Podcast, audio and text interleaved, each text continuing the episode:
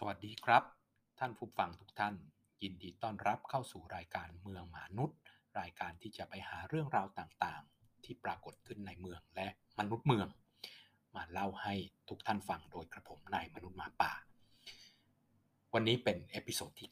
9 เราจะพูดถึงเรื่องของ hot issue นะครับที่เพิ่งเกิดขึ้นมาไม่นานนี้ ก็คือกรณี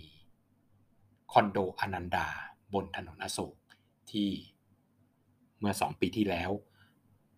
ถูกศาลสั่งให้เพิกถอนใบอนุญาตก่อสร้าง ไม่ได้สั่งอย่างอื่นนะครับศาลสั่งว่าเพิกถอนใบอนุญาตก่อสร้าง เนื่องจากเป็นใบอนุญาตก่อสร้างที่ออกโดยมีชอบโดยกฎหมาย แล้วเมื่ออาทิตย์ที่แล้วได้มีคำสั่งศาลนะครับ ออกมาใหม่ ว่าผิดนะ แต่ว่ามีผู้เดือดร้อนจำนวนมาก ให้ไปหา วิธีตกลงกันให้ได้และมาบอกศาลมันเป็นเรื่องมหากาบนะครับ แต่ว่าจะลองคลี่คลายว่าต้นทางที่มาที่ไปมันเป็นอย่างไร ต้องเข้าใจก่อนว่ากระผมเองนายมนุษย์หมาป่า ไม่ได้มีวัตถุประสงค์ที่จะตำหนิใครใด ๆ ทั้งสิ้น เป้าหมายของผมคือการอธิบายในเชิงของหลักการหลักวิชาการให้ทุกท่านฟังเท่านั้นเอง พื่อเป็นความรู้ แล้วก็ป้องกันไม่ให้เกิดความผิดพลาดแบบนี้ขึ้นอีกต่อไป โครงการคอนโดอนันดานะครับบนถนนอโศกเป็นโครงการที่ถูกพิจารณาว่าเป็นอาคารขนาดใหญ่พิเศษ แล้วก็เป็นอาคารชุดพักอาศัย ดังนั้นอาคารชุดพักอาศัยที่เป็นอาคารขนาดใหญ่พิเศษ ตามกฎหมายควบคุมอาคาร จะต้องมีทางเข้านะครับเป็นทางเข้าไม่แคบกว่า 12 เมตรนะครับแล้วก็ติดถนนที่มีเขตทางไม่แคบกว่า 18 เมตร ตลอดทั้งแนว แน่นอนถนนอโศกกว้างกว่าอยู่แล้วครับ ไม่ได้เป็นปัญหา แต่แปลงที่ดินที่เป็นคอนโดอนันดาเนี่ยเป็นแปลงที่ดินที่อยู่หลังแปลงที่ดินของรอฟอมอ ที่เวนคืนที่ดินมาทำรถไฟฟ้านะครับรถใต้ดินนะครับ MRT ที่เราใช้กันอยู่ทุกวันนี้เนี่ยมีแปลงที่ดินแปลงหนึ่งที่ติดถนนอโศกและบล็อกแปลงที่ดินของคอนโดอนันดานี้ไว้ แต่มีทางเข้าครับมีทางเข้า ผ่ากลางก็ไม่กลางทีเดียวนะครับ แต่ผ่านที่ดินของรอฟมนะครับ ที่เวนคืนมาเพื่อทำรถไฟฟ้าเนี่ย มีทางเข้าแปลงที่ดินนี้อยู่ 6.4 เมตร ซึ่ง 6.4 เมตรเนี่ยแคบกว่า 12 เมตรทำให้ไม่สามารถสร้างคอนโดมิเนียม หรืออาคารชุดพักอาศัยที่เป็นอาคารขนาดใหญ่พิเศษได้ เพราะทางเข้าไม่ถึง 12 เมตร ถ้าในเชิงผังเมืองนะครับในผังเมืองรวมกรุงเทพมหานครฉบับที่บังคับใช้อยู่ณปัจจุบันนี้ก็คือผังเมืองรวมพุทธศักราช 2556 นะครับ ได้ระบุไว้ว่าตรงนี้เป็นพื้นที่สีแดง พาณิชยกรรมครับ เพราะฉะนั้นพาณิชยกรรมเนี่ยสามารถสร้างอาคารได้เกือบทุกประเภทแล้วครับ ไม่ว่าจะเป็นศูนย์การค้าสำนักงานโรงแรม คอนโดมิเนียมนะครับ สร้างได้หมด เพราะว่าหลักการของผังเมืองเนี่ยก็คือ วางตามโครงสร้างพื้นฐานถนนไฟฟ้าประปาที่มีอยู่ตรงนั้น ถ้าใช้ไม่เกินกว่าความสามารถของถนนนั้นที่มีก็ต้องให้นะครับ เพราะว่าไม่งั้นก็ไปร้อนสิทธิ์ไปจำกัดสิทธิ์ของเขามากเกินไป เพราะว่าจะห้ามใช้ก็ต่อเมื่อใช้โครงสร้างพื้นฐานเกินกว่าที่ย่านนั้นจะมีแค่นั้นเองถึงจะไปห้ามได้ ตรงนี้ถูกกำหนดให้เป็นสีแดง แปลว่าคอนโดขนาดใหญ่ อาคารขนาดใหญ่พิเศษ ทุกประเภทสร้างได้อยู่แล้ว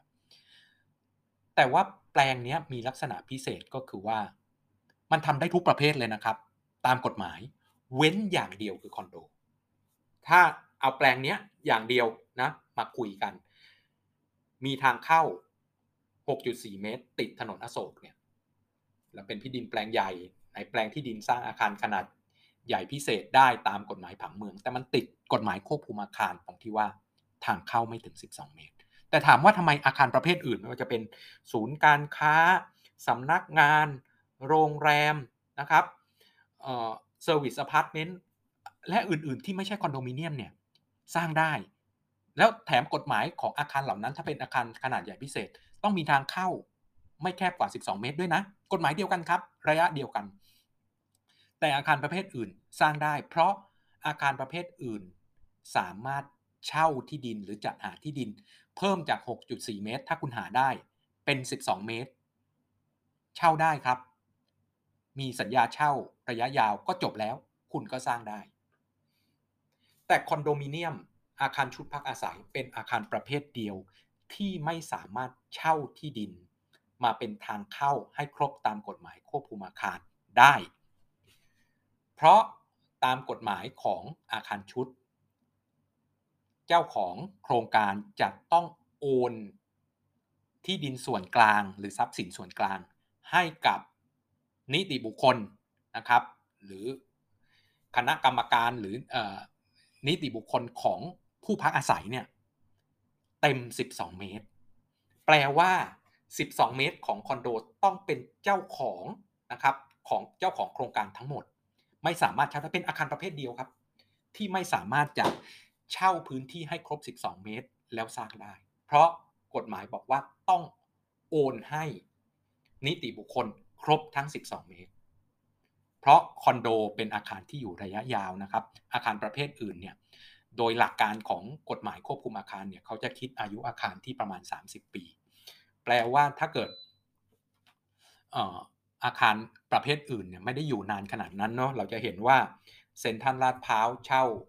เช่าที่ดินนะครับการรถไฟครบ 30 ปี ต่อสัญญาใหม่เขาก็ต้องรีโนเวทอาคารใหม่ทั้งหมดเนาะเพราะอายุอาคารเนี่ยทั่วไปมันอยู่ที่ประมาณ 30 ปี แต่อาคารชุดพักอาศัยเนี่ยมันอยู่นานกว่านั้น เพราะเป็นอาคารพักอาศัยแล้วก็ต้องให้ที่ดินทั้งหมดเป็นของเจ้าของโครงการแล้วโอนทั้งหมดเนี่ยที่กว้าง 12 เมตร ครบทั้งหมดเนี่ยให้กับ นิติบุคคลของอาคารชุดนั้น จึงเป็นอาคารประเภทเดียวที่ไม่สามารถ เช่าพื้นที่นี้ได้ แต่ลองมาดูในเชิงของการตัดสินนะครับ และในเชิงของการฟ้องร้อง เราจะเห็นว่าในการตัดสินครั้งแรก พี่ศรีสุวรรณนะครับ เป็นคนไปร้องเรื่องนี้ แล้วพี่สุพี่ศรีสุวรรณร้องให้เป็นจำเลยเนี่ยอยู่ 5 คน โดย 5 คนนี้ไม่ใช่เจ้าของคอนโด หรือไม่ใช่เกี่ยวข้องกับคอนโดอนันดาเลยนะครับ ประเด็นที่พี่พี่ศรีสุวรรณร้องก็คือ เจ้าหน้าที่ของรัฐ ออกใบอนุญาตโดยมิชอบด้วยกฎหมาย และประเด็นที่ศาลแรกนะครับ ตัดสินออกมาก็คือ เรื่องราวก็คืออดันดาเนี่ยไม่ได้เช่าที่นะครับ ไม่ได้เช่าพื้นที่คอนโดนี้มีทางเข้าตอนสร้างเนี่ยมีทางเข้าและได้ใบอนุญาตก่อสร้างเพราะมีทางเข้า 13 เมตร 13 เมตรนี้ไม่ได้เกี่ยวข้องและไม่ได้อยู่ในเดียวแนวเดียวกับ 6.4 เมตรที่มีทางเข้านะครับ แต่อนันดาสร้างอาคารจอดรถบนแปลงที่ดินของรฟมนะครับที่อยู่ด้านหน้า ของแปลงที่ดินของอนันดาเนี่ยสร้างอาคารจอดรถให้รอให้รฟมฟรี โดยแลกสิทธิ์กับทางเข้า 13 เมตร ตลอดไป ก็ฟังดู โอเคเนาะแลกสิทธิ์ก็คือไม่ได้เช่าแลกสิทธิ์ตรงนี้แล้วใช้สิทธิ์เนี้ยเป็นทางเข้าคอนโดนี้ตลอดไป เพราะสร้างอาคารจอดรถชดเชยให้หรือแลกสิทธิ์กัน แต่สิ่งที่พี่ศรีสุวรรณร้องแล้วก็ศาลตัดสินนะครับพี่พี่ศรีสุวรรณร้องใครบ้าง 5 คนนี้ก็ประมาณนี้นครับผู้ว่าการรอฟอร์มนะครับ ผู้ว่ากทมพอสมการและอื่นๆ ที่เกี่ยวข้องกับการออกใบอนุญาต แล้วก็การให้สิทธิ์บนที่ดินนี้ แลกสิทธิ์ของที่จอดรถมาเป็นทางเข้า 13 เมตร ประเด็นที่ศาลแรกตัดสินก็คือบอกว่ารอฟอมอ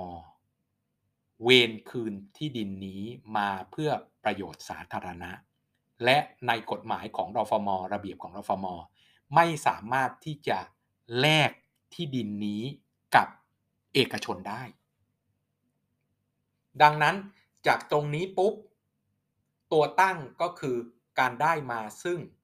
ทางเข้า 13 เมตรที่ได้มาจากการแลกสิทธิ์สร้างอาคารจอดรถกับทางเข้าเนี่ยจึงเป็นโมฆะตั้งแต่แรกรอฟมไม่มีสิทธิ์ทำแบบนั้นอำนาจหน้าที่รอฟมทำแบบนั้นไม่ได้ ดังนั้นใบอนุญาตที่ออกให้ คอนโดนี้สร้างจนเสร็จเป็นโมฆะตั้งแต่แรก ถือว่าไม่มีใบอนุญาตนี้ใบอนุญาตนี้ออกโดยมิชอบด้วยกฎหมาย ดังนั้นเมื่อศาลแรกตัดสินจึงมีข่าวมาว่าคอนโดนี้อยู่ไปไม่ได้แล้ว หลายๆ สื่อก็อาจจะเขียนว่าสั่งรื้อแล้วก็หลายๆ สื่อก็โทษผังเมือง ซึ่งไม่ใช่เลยครับ เรื่องนี้เป็นกฎหมายควบคุมอาคารนะครับ เป็นกฎหมายควบคุมอาคารที่ระบุว่าทางเข้า ของอาคารขนาดใหญ่พิเศษนะ12เมตรมันต้องถนน4เลนอะเนาะอาคารขนาดใหญ่พิเศษที่เป็นคอนโดนี่มีรถเยอะมากมายมันต้องเข้าออกได้อะแล้วก็มันต้องเป็นทางเข้าตลอดไป ไม่ใช่ว่าคุณไปเช่ามาแล้วอยู่ๆอยู่มา10ปีนะคนยังอยู่เต็มคอนโดเลยมีรถเข้าออกต้องใช้ถนนสี่เลนปรากฏว่าสัญญาเช่าหมด เจ้าของไม่เช่าต่อหรืออะไรก็ตาม จึงต้องเป็นของนิติบุคคลของคอนโดตลอดไป เพื่อจะรับประกันว่ามีทางเข้า 12 เมตร สอดคล้องกับจำนวนคนที่อยู่อาศัยจำนวนรถที่อยู่ในคอนโดแน่นอน เพราะฉะนั้นการตัดสินของศาลแรกจึงมีเหตุผลแบบนี้ว่ารฟมไม่มีสิทธิ์ในการที่จะไปแลกที่ดินแปลงนี้ ใบอนุญาตเป็นโมฆะตั้งแต่แรก แต่พอศาลที่ 2 ตัดสินนะครับศาลที่ 2 ไม่ได้ตัดสินนะครับ แล้วก็ไม่ได้แย้งกับศาลแรกด้วย ไม่ได้พูดถึงว่าคำตัดสินของศาลแรกหรือกลับคำตัดสินของศาลแรกแต่อย่างใดไม่ได้ยุ่งกับการตัดสินของศาลแรกเลย แต่ศาลที่2บอกว่าไม่ได้พูดว่าใครผิดใครถูกแต่บอกว่า ประเด็นเนี้ยอาคารเนี้ยมีผู้เดือดร้อนจำนวนมาก ให้ผู้เกี่ยวข้องทั้งหมดเนี่ยไปหาข้อตกลงกันมา ไม่ให้ประชาชนเดือดร้อน และกลับมาแจ้งศาล ไม่ได้หมายความว่าจะจะตกลงกันได้นะครับ และกลับมาแจ้งแล้วศาลอาจจะไม่ได้ยอมรับตามนั้นก็ได้ เพราะข้อตกลงที่ที่กลับมาอาจจะไม่ชอบด้วยกฎหมายอื่น ๆ อีกก็ได้ เพราะฉะนั้นยังเป็นเรื่องราวที่จะต้องไปเคลียร์กันต่อไป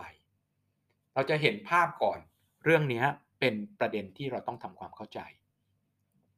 ที่ดินของรัฐอันเกิดจากการเวรคืนนะครับ ที่ดินของรัฐอันเกิดจากการเวรคืนที่ของประชาชนมา ตามระเบียบและตามกฎหมายจะต้องระบุวัตถุประสงค์ จะต้องระบุวัตถุประสงค์ของการเวรคืน ไม่ใช่ว่าอยู่ๆรัฐอยากได้ที่ดิน แล้วก็ไปเอามาโดยไม่ระบุวัตถุประสงค์ และต่อมาก็คือจะต้องใช้ตามวัตถุประสงค์นี้ด้วย ไม่ใช่ว่าระบุวัตถุประสงค์ไปแล้วไม่ใช้ตามวัตถุประสงค์นั้นก็ไม่ได้นะครับ เพราะฉะนั้นที่ดินนี้ถูกเวนคืนมาตามวัตถุประสงค์ เพื่อทำระบบขนส่งมวลชนก็คือรถใต้ดิน ไม่ได้ถูกเวนคืนมาเพื่อให้คุณเอาที่ดินไปแลกกับภาคเอกชนเพื่อเป็นทางเข้าแล้วได้ที่จอดรถมา อันนี้คือคำตัดสินของศาลหรืออการวินิจฉัยของศาลแรกที่ออกมาในมิตินั้น เพราะฉะนั้นก็การตัดสินนะครับของศาลคำสั่งศาลออกมาก็ แสดงความชัดเจนว่า การเวรคืนมีวัตถุประสงค์ และต้องถูกใช้ให้ถูกวัตถุประสงค์ ผู้บริหารของหน่วยงานที่รับผิดชอบที่ดินอันเกิดจากการเวรคืนมา ไม่สามารถที่จะละเมิด กฎหมายที่จะเกี่ยวข้องกับ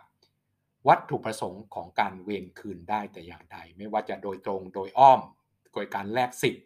และอื่นๆก็ตามที ก็สิ่งที่ผมพูดอยู่เสมอว่า คดีความจะเป็นยังไงก็ตาม แต่คำตัดสินของศาลสวยงามเสมอ เพราะศาลจะต้องเขียนเหตุผลอย่างชัดเจน และถ้าไปอ่านนะครับ อย่างละเอียดก็จะเห็นความสวยงามในการ